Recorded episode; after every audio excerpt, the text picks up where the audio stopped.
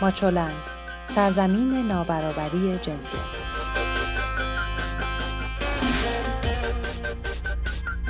سلام شما به پادکست هفتگی ماچو نیوز گوش می‌کنید. این 165 مین خبرنامه ماچولند در حوزه زنان و برابری جنسیتی است. من سبا هستم و با هم خبرهای این هفته از 20 تا 26 اردیبهشت ماه 99 رو که هفته پرخبر بوده رو مرور می‌کنیم. خلاصه مهمترین خبرها. تنظیم شاخصهای خانواده از سوی معاونت امور زنان. ادامه فشارها بر زنان زندانی سیاسی رسیدگی به اتهامات جدید علیه نرگس محمدی. بیمه زنان خانهدار با پرداخت ماهی 220 هزار تومان. حذف وام دو میلیونی وعده داده شده به زنان سرپرست خانوار تکمیل تعهدنامه و ثبت رضایت همسر برای زنان دانشجوی دندان پزشکی. نرگس آبیار می‌گوید فمینیست نیست و تبعیض جنسیتی در فوتسال زنان. همونطور که حتما می‌دونید ماچو نیوز رو هر هفته در شبکه های اجتماعی ماچولند کانال ماهواره توشه و رادیو رنگین کمان دنبال کنید. رادیو رنگین کمان رادیوی همه رنگین کمانی های فارسی زبانه و کانال ماهواره توشه هم امکان دسترسی شما به محتوای اینترنتی بدون اتصال به اینترنت رو مهیا می‌کنه. در شبکه های اجتماعی هم توشه رو با شناسه ادساین توشه اپ پیدا کنید. اما خبرهای این هفته رو باز هم مثل همیشه با معصومه ابتکار آغاز می‌کنیم. معاون رئیس جمهوری در امور زنان و خانواده می‌گوید تاکنون در مورد خانواده فقط به کلیگویی بسنده می‌شد اما اکنون معاونت تحت نظر او توانسته شاخصهای خانواده سالم رو تدوین کنه. این خبر یک هفته پس از اون منتشر میشه که اعلام خبر تنظیم لایحه‌ای که طلاق دادن برای مردان را سختتر می‌کند با واکنش گسترده از سوی کاربران فضای مجازی روبرو شد. اشرف گرامیزادگان مشاور حقوق حقوقی و پارلمانی معاونت امور زنان و خانواده ریاست جمهوری که از تنظیم کنندگان این لایحه بوده با بیان اینکه عنوان این لایحه محدودسازی اختیارات طلاق زوج یا همون مرد است می‌گوید قصد معاونت حذف ماده 11 سی قانون مدنی و تعدیل اختیار مطلق زوج در امر طلاق است تا مرد هر زمانی که دلش خواست نتواند زنش را طلاق بدهد. لایحه‌ای که به قول او جسورانه است و در صورت قانونی شدن می‌تواند به یک زندگی مساوی برای زن و مرد در خانواده ها منجر شود.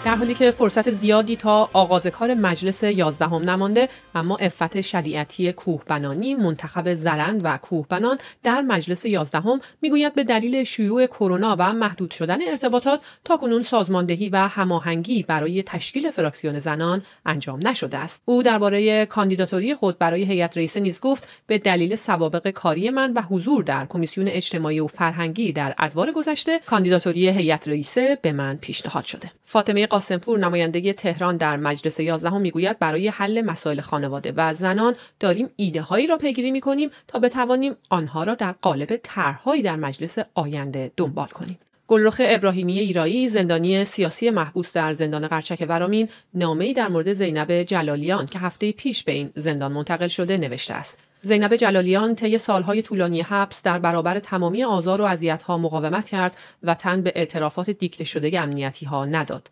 گلرخ ایرایی در نامه خود انتقال زینب جلالیان و سکینه پروانه به این زندان را برای اعمال فشار بیشتر بر اونها دونسته.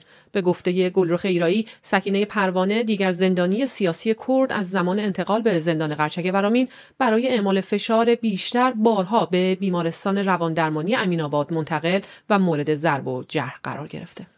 همچنین نرگس محمدی سخنگو و نایب رئیس کانون مدافعان حقوق بشر ضمن امتناع از حضور در جلسه بازپرسی در زندان زنجان جهت ارائه آخرین دفاعیات اتهامات جدید علیه خود رو بی اساس و کذب می‌دونه و میگه در هیچ دادگاه فرمایشی شرکت نخواهد کرد. رسیدگی به اتهامات جدید در حالی صورت می‌گیره که خروج نرگس محمدی از بند زنان زندان زنجان حتی با حضور نیروهای امنیتی و تحت الحفظ ممنوعه. به گونه ای که تشریفات قضایی با اعزام بازپرس به بند زنان و در داخل زندان انجام می‌گیره. جلسه دادگاه رسیدگی به اتهامات آتنا دائمی کنشگر مدنی محبوس در زندان اوین برگزار شد.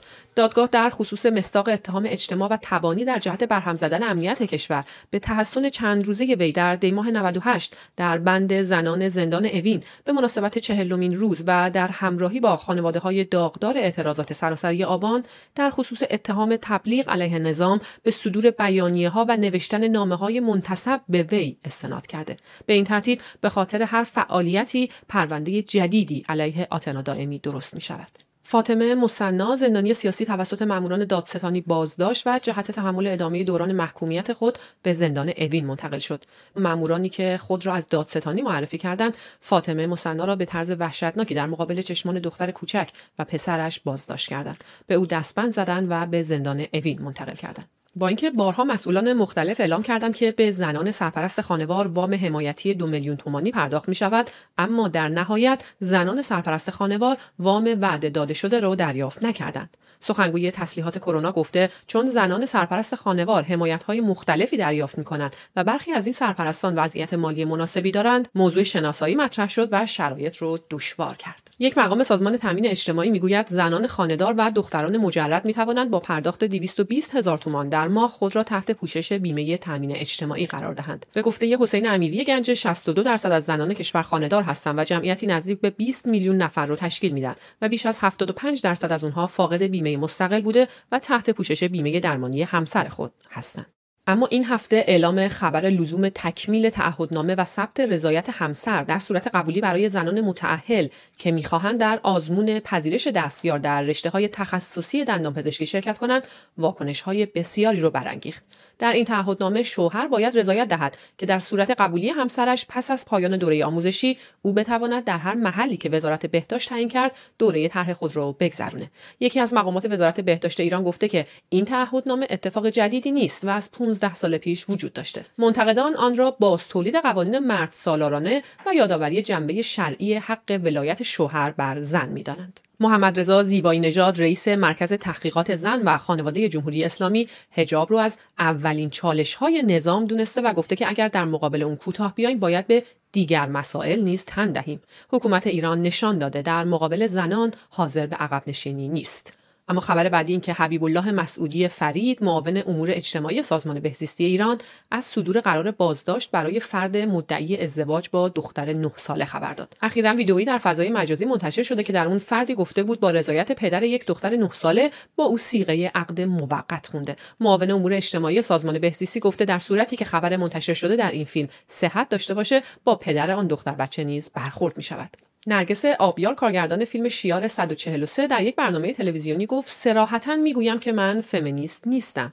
یعنی من تطبیقی با تعاریفی که از فمینیست می شود ندارم. با این همه وی تاکید کرد که در جامعه امروز زنان باید چند برابر مردان تلاش کنند که بتوانند خود را اثبات کنند و امیدوارم این نگاه روزی اصلاح شود. اما خبرهای خارجی این هفته سری به مجارستان می‌زنیم جایی که پارلمان مجارستان کنوانسیون پیشنهادی شورای اروپا برای مقابله با خشونت علیه زنان رو رد کرد. دولت مجارستان این کنوانسیون کنوانسیون رو امضا کرده بود. اما حالا از تصویب و اجرای اون سر باز می‌زنه. اما در آلمان به گزارش سنای برلین همزمان با افزایش مهاجرت ها از آفریقا و برخی کشورهای عربی تعداد زنان و دختران ختنه شده در آلمان و برلین به شدت افزایش یافته. این عمل دردناک در آلمان غیرقانونی است اما به صورت مخفیانه در خانواده های مهاجر همچنان انجام می شود به گزارش رسانه های آلمانی تنها تا ماه سپتامبر سال گذشته در بیمارستان های برلین 176 مورد از بیماری های شدید ناشی از دستکاری در در آلت تناسلی تشخیص داده شده. در حالی که در سالهای 2016 و 2017 این رقم به ترتیب 12 و 6 نفر بود. زهرا کارینشاک عضو مجلس سنای ایالتی جورجیا در حال رقابت برای راهیابی به مجلس نمایندگان ایالات متحده است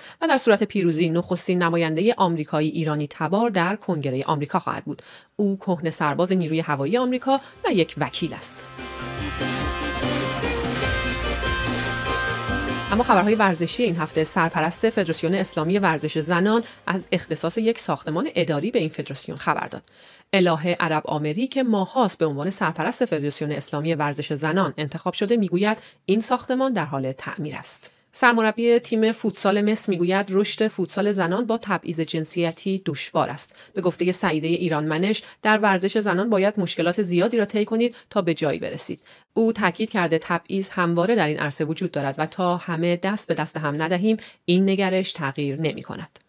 نسترن مقیمی ملیپوش فوتسال زنان از تعلل دو ساله فدراسیون فوتبال در پرداخت پاداش 22 میلیون تومانی قهرمانی تیم ملی زنان ایران در آسیا گلایه کرد. تیم ملی فوتسال زنان که در سال 97 برای دومین دوره پیاپی قهرمان آسیا شد و قرار شد به اعضای تیم ملی 22 میلیون تومان پاداش بدهند با وجود گذشت دو سال از این تاریخ هنوز پاداش پرداخت نشده است. سپاسگزارم که با اخبار این هفته ماچو نیوز با من همراه بودید هر جا که هستید شاد و سالم و تندرست باشید ویدیوها، مقاله ها و خبرنامه هفتگی ماچولن را در وبسایت ماچولن به آدرس نت شبکه های اجتماعی یا کانال ماهواره توشه پیدا کنید.